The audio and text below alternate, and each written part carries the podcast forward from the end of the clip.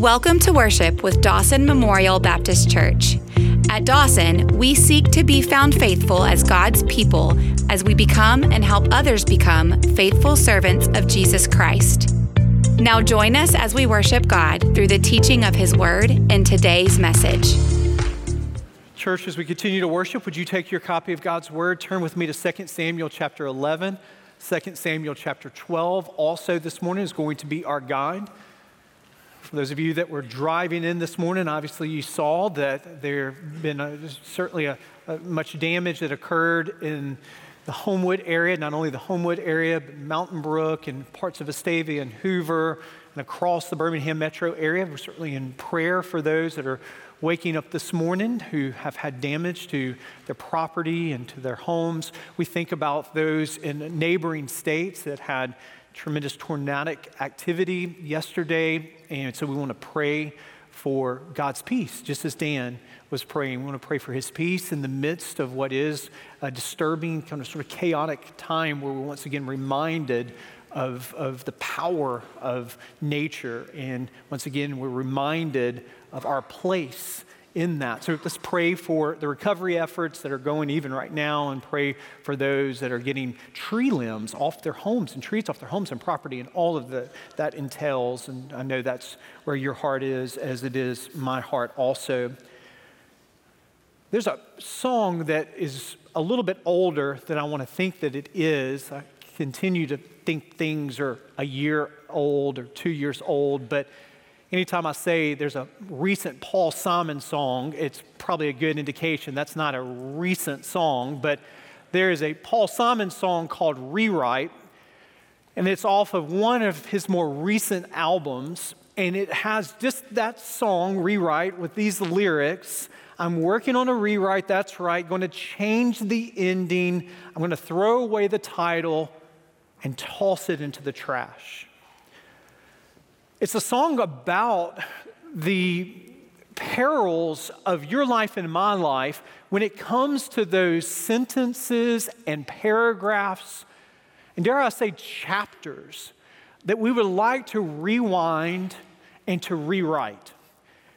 it's a stark reminder to us that, that life doesn't give us a delete button, does it? It doesn't give us a backspace button. It doesn't give us an edit button. All of us have sentences and paragraphs. We all have chapters of our life. But there's no other way to look at it, but these, these are areas in our life that we wish we could rewind and we wish we could rewrite. And the consequences of that are consequences that we live with. And the question is, is what do we do after those sentences and after those paragraphs? What happens when we can't go back in time, but how do we go forward in forgiveness? How do we go forward in the grace and the mercy that only God can give us in those sentences and those paragraphs and those chapters that are low points of our life and at times are foolish and sinful points in our life? I'm going to give you something better this morning than a rewrite. I'm going to give you something better this morning than a redo. I'm going to give you the grace and the mercy of a God who loves you and knows every, every letter of that sentence of your life knows every detail of the sentence of that paragraph and chapter of your life. But yet he extends his love, he extends his mercy to us, and we see that even in our story that we're walking through this morning in the life of David in 2 Samuel chapter 11. Hey, thousands of years before a Paul Simon song, we got a chapter in David's life that is a low point. It is a sinful chapter. It is a sa- chapter that starts with laziness, that morphs into lust, that moves into an abuse of power, takes advantage of Bathsheba. There is a cover up that ends in the death of Uriah, but not just the death of Uriah, but the death of these other innocent soldiers. And David, in, in, this moment at the end of 2 Samuel chapter 11, he, he wipes his hands clean, thinking, I have covered up my tracks. No one will know. 2 Samuel chapter 11 and verse 26, we read, When the wife of Uriah, I just remind you, that's Bathsheba, heard that Uriah, her husband, was dead, she lamented over her husband. And when the mourning was over, David sent and brought her to his house, and she became his wife and bore him a son. Mission accomplished, right? David has covered his tracks. No, no one will know. He's had the perfect cover up to the scandal that would rock the kingdom here. And he's controlled it as this ultimate puppet master throughout all of this, except the last sentence that is this stark contrast to all that has come before it. Verse 27 But the thing that David had done displeased the Lord. It's the first time we see the Lord in all of chapter 11. It's, it's only one mention of the Lord in all of chapter 11. Right here, the last sentence. And then we turn to chapter 12 and we're met with the Lord sent Nathan to David. I don't want you to skip over this too quickly here because the, the artist and the writer is artistically weaving this contrast. In chapter 11, Dave is doing all the sending. In chapter 11, we start out with David sending Joab and the Israelites to fight his battle that he should be leading. He sends for Bathsheba to come his way. He fetches Uriah from the front lines to bring him back on this furlough here. He sends a letter with Uriah to the front lines, which was really a, a suicide death sentence for Uriah. He sends for Bathsheba here, and then we meet God doing the sending. God takes center stage in chapter 12. There's no royal exemption for the truth, even for David, that his sins will find him out. David has been the puppet master. He's pulling all the strings behind the corners and behind uh, uh, the, the, the doors that are closed here. He's answerable to no one, he's accountable to no one. And then the Lord sends Nathan. And it's a reminder that no one eludes the omniscient eye of our God.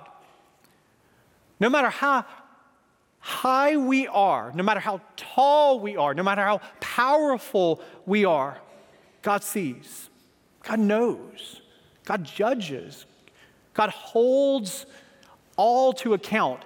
And I want you to know that is actually good news. It is easy in this world to be sort of disheartened and discouraged because you can look back over the annals of history. You can look back even in your life and you can see some people that just seem to elude justice there's some wrongs that, that don't have easy rights this side of heaven. And there are times that you say, hey, there's some people, their actions, they derail people's lives and they actually destroy people's lives. And they've left this trail of pain behind them. And the people in their wake, it just seems to be that there's no consequences. They get off scot free here. You think of a politician, you think of a business mogul, you think of an executive, you think of a family member, maybe even your own face comes to mind in this moment, and it just kind of sort of get off scot free. But here's the king of Israel, the most powerful person in the land who has to answer to the King of Kings and the Lord of Lords. And it is a reminder that every knee will bow and every tongue will confess. And God sends the prophet Nathan. And Nathan doesn't come in the front door, my friends. He, he doesn't bust down the door saying, repent or else. He, he comes in the side door, proverbially. He says, Let me tell you a story. And Nathan skillfully parallels all of the intricate details of David's story in chapter 11, all of his cover up. In the simple story, Nathan says, Let me tell you, there was a poor man who had a little lamb and that little lamb was like a daughter to him. And there was this rich neighbor who seized the lamb, and not only did they seize the lamb, but they served the lamb to the guest. And David cannot believe the audacity of this rich neighbor. He is undone by what he hears, and he says in verse 5 of 2 Samuel 12 that David's anger was greatly kindled against the man, and he said to Nathan, As the Lord lives, the man who has done this deserves to die. He shall restore the land fourfold because he did this thing and because he had no pity. Nathan said to David, You are the man. It's you, David. You are the man. Four words in our English Bible that pierce the heart of King David. Nathan doesn't belittle King David. He doesn't berate the king. He doesn't call him to repentance and this strong. He tells a story that appeals to the sense of his justice. And there was this old Scottish preacher years ago who said that Nathan's sword was within an inch of David's conscience before David knew that Nathan had drawn the sword.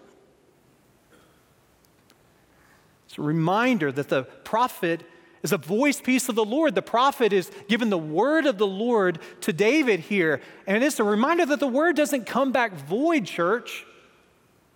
Do you see how Hebrews chapter 4, verse 12 is coming to fruition in the life of David here? For the word of God is living and active. It was living and active for David.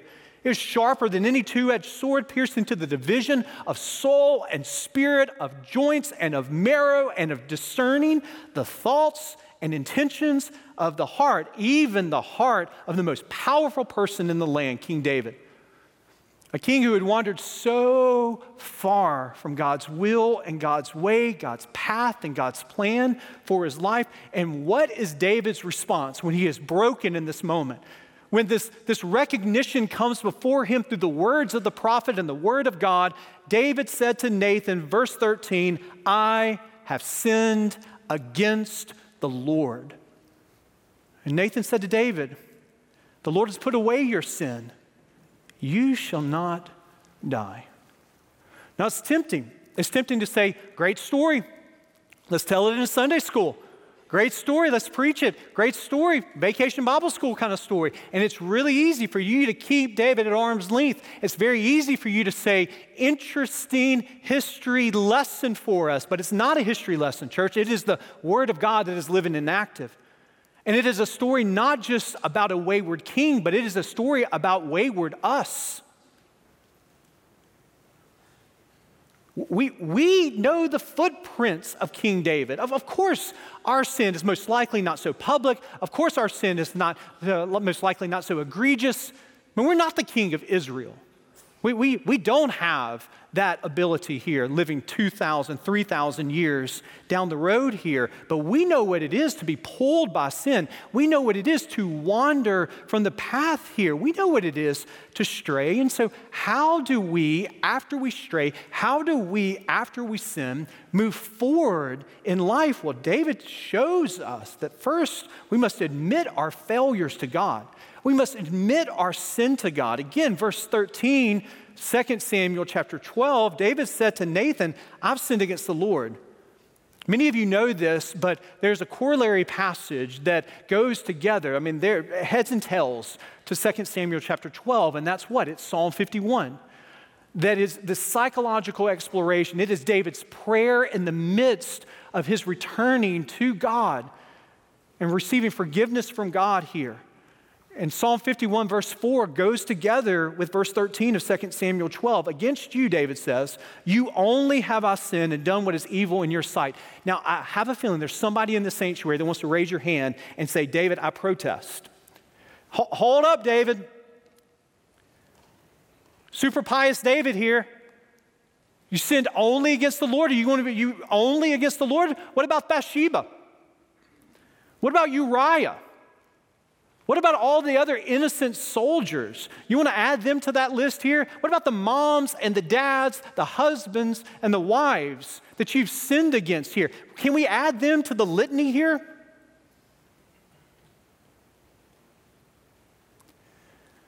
But I want you to see that David's heart Yes, his sin against Uriah was horrendous. His sin against Bathsheba is shameful. Yes, it is sin, no doubt here. But the greatest affront of David's actions is an affront to the holiness of God.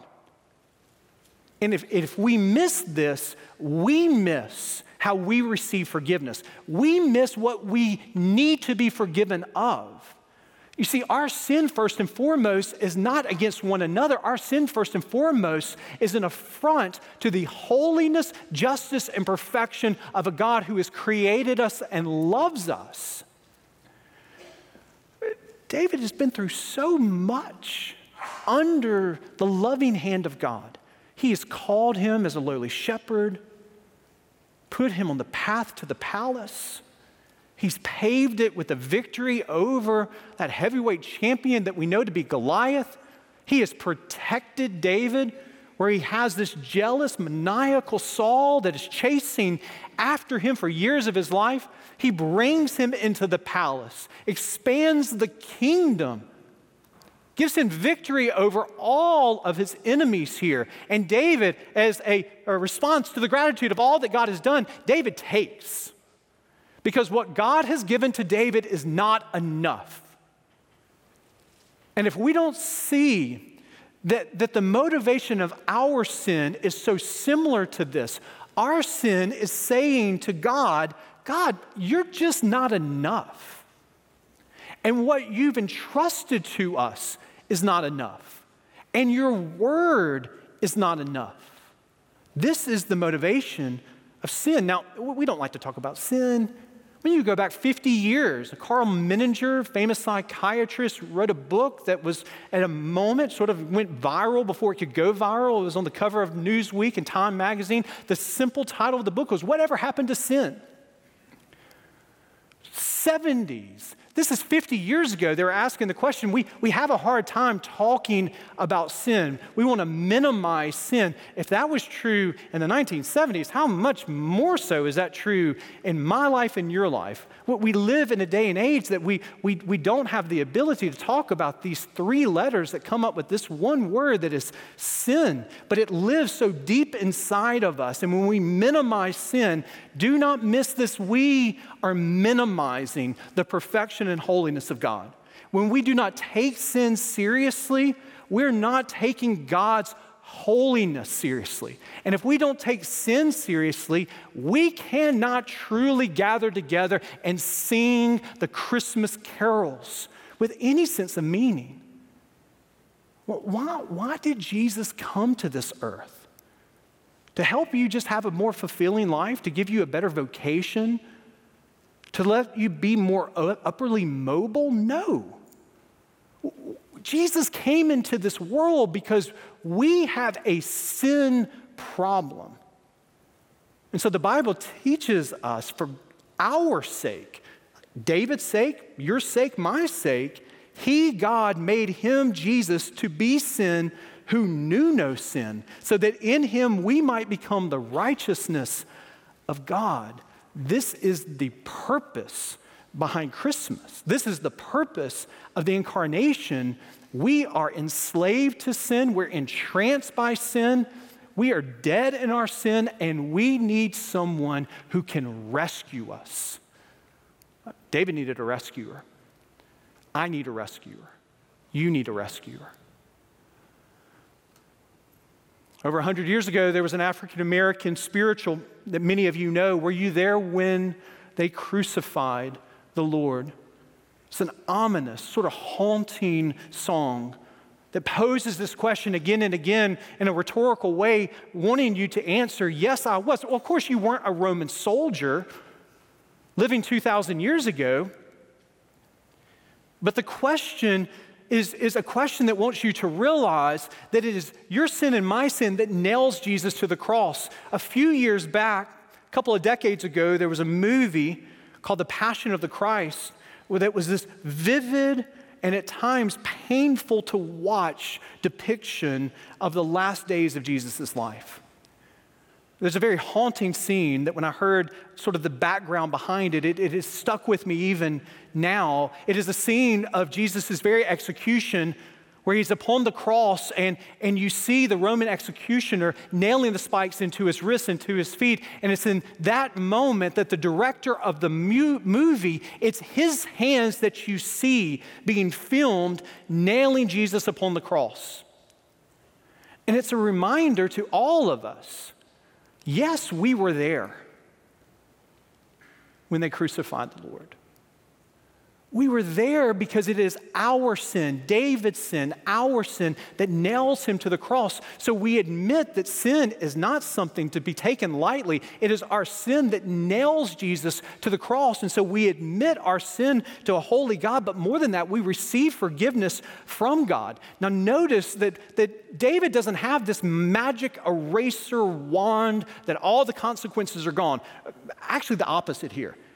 Nathan tells him in verses 9 through 12 in 2 Samuel 12 that his family is going to be afflicted with conflict. There's going to be insurrection. His wives are going to be humiliated. I mean, this is a preview of coming attractions of what lies before us in 2 Samuel to the end of the book.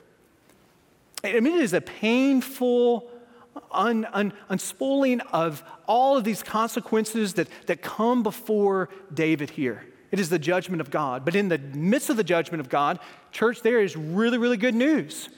And the good news is, verse 13, the Lord has put away your sin. Guess what, David? You shall not die. David deserved to die. David deserves the penalty of death because of the weight of his sins here. Again, go back to Psalm 51. As David's pleading for God, he says, Have mercy on me O God, according to your steadfast love, according to your abundant mercy, blot out my transgressions, wash me thoroughly from my iniquity, and cleanse me from sin. Verse 7 Purge me with hyssop, and I shall be clean.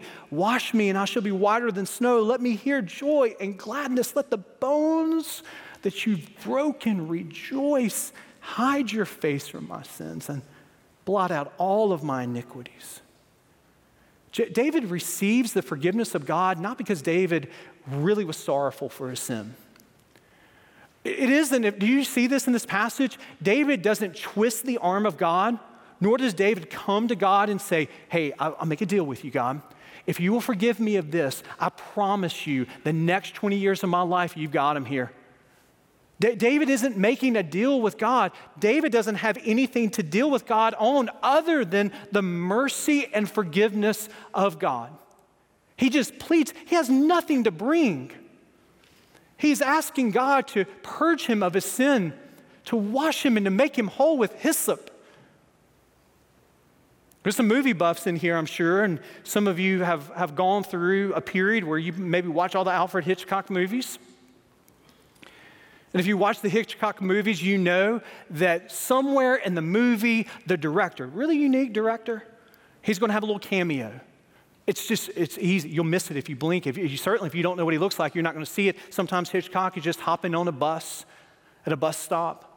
Other times, he's sort of the taxi driver there, and you just have to know him, and you see him, and it's three or four seconds, and on he goes. Now, some of you are not old enough to watch Hitchcock, uh, you've not watched the Hitchcock movies, and so maybe you're here and you're, you say, well, that sounds familiar. Another director that has done that's all the Marvel movies has taken the, the uh, originator of many of the Marvel characters, Stan Lee, and has put Stan Lee as a cameo into many of the Marvel movies. So, same principle here. You, you, it's just three seconds, four seconds, but if you know what he looks like, you'll see him in a crowd, you'll see him doing something, and there he is. He enters into the story. I tell you that to say, in the midst of the judgment, in the midst of the forgiveness, there are some gospel cameos in this passage.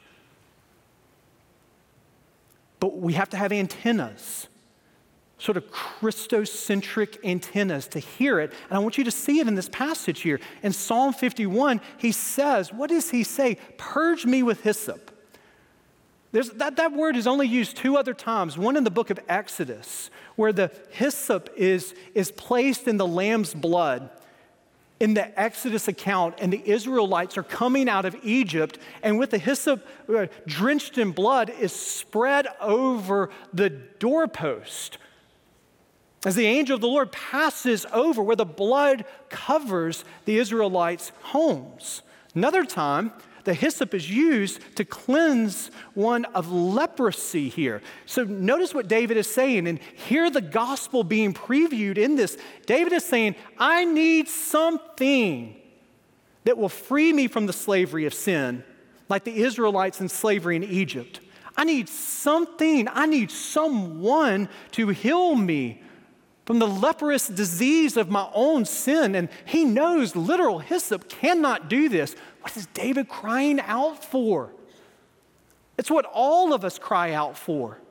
we're crying out for someone to blot out our iniquities, someone to create in us a clean heart. And I'm here to tell you there is one who can do that, and that person is the true Passover lamb, Jesus Christ the one who can create a clean heart in us, the one who can wash us as white as snow, who can cleanse the sin stenched heart of all of us here. The only one that can do that is Jesus. The beauty of the gospel here is David is crying out to God, purge me, cleanse me, because he knows how deep his sin is. And he doesn't have the currency to be able to pay, he doesn't possess it. The penalty of sin is death, because we know the wages of sin is death. We know that David deserves death here, but guess what? David doesn't die, he receives forgiveness, but there is a death in the story. It's right after verse 13. In verse 14, we read, Nevertheless, because by this deed you have utterly scorned the Lord, the child who is born to you shall die. Whew. I mean, this is a weighty passage. We want to say a couple of things here. One, we want to say this is descriptive of what occurs for the consequences of David's sin, but it is not prescriptive, it is not a principle that behind the death of every child are the sins of a mom and dad. That is not what this passage is teaching whatsoever. But in this moment, this happens. David lives. David deserves death under the law, he receives forgiveness. The child dies. And would you believe that maybe this is a gospel cameo? That the child dies and David lives? What does that sound like? Well, it sounds like the substitute. It sounds like the gospel. It sounds like what God's Son has done. He has taken the penalty of sin upon himself, He's absorbed it on the cross. And so maybe in this passage, we just have a preview of coming attractions of the power of the cross, which the power of the cross is God's promise that no sin is so heinous that it cannot be forgiven, even David's and even yours, even mine that there's no heart that is so wicked that it cannot be redeemed. There is no sin that is so powerful that it can't be cleansed. There is no life that is unredeemable. There is no life that is too far gone. There is no one who is a lost cause. This is the potency and this is the power of the cross. This is the second Sunday of Advent, and it's the time that we talk about peace. And you know how you receive peace? It's because of the Prince of Peace that has entered into this world and ultimately by faith resides in your heart, and you're able to say these words of Isaiah Surely he has borne our griefs and carried our sorrows. He was pierced for our transgressions, he was crushed for our iniquities. Upon him was a chastisement that brought us what? It brought us, church, peace. And by his wounds we are healed. You know what this is? This is amazing love. You know, our response to this is, is to say, how, how can it be amazing love? How can it be that thou, my God, shouldst die for me, for you, for us? This is how much God loves you. That his very son would pay the penalty that I deserve to pay and you deserve to pay. This is amazing love. Let us pray. Thank you for joining us today. To learn more about our family of faith or to learn how to become a follower of Jesus, please visit dawsonchurch.org. Until next time, may the grace of the Lord Jesus Christ and the love of God and the fellowship of the Holy Spirit be with you all.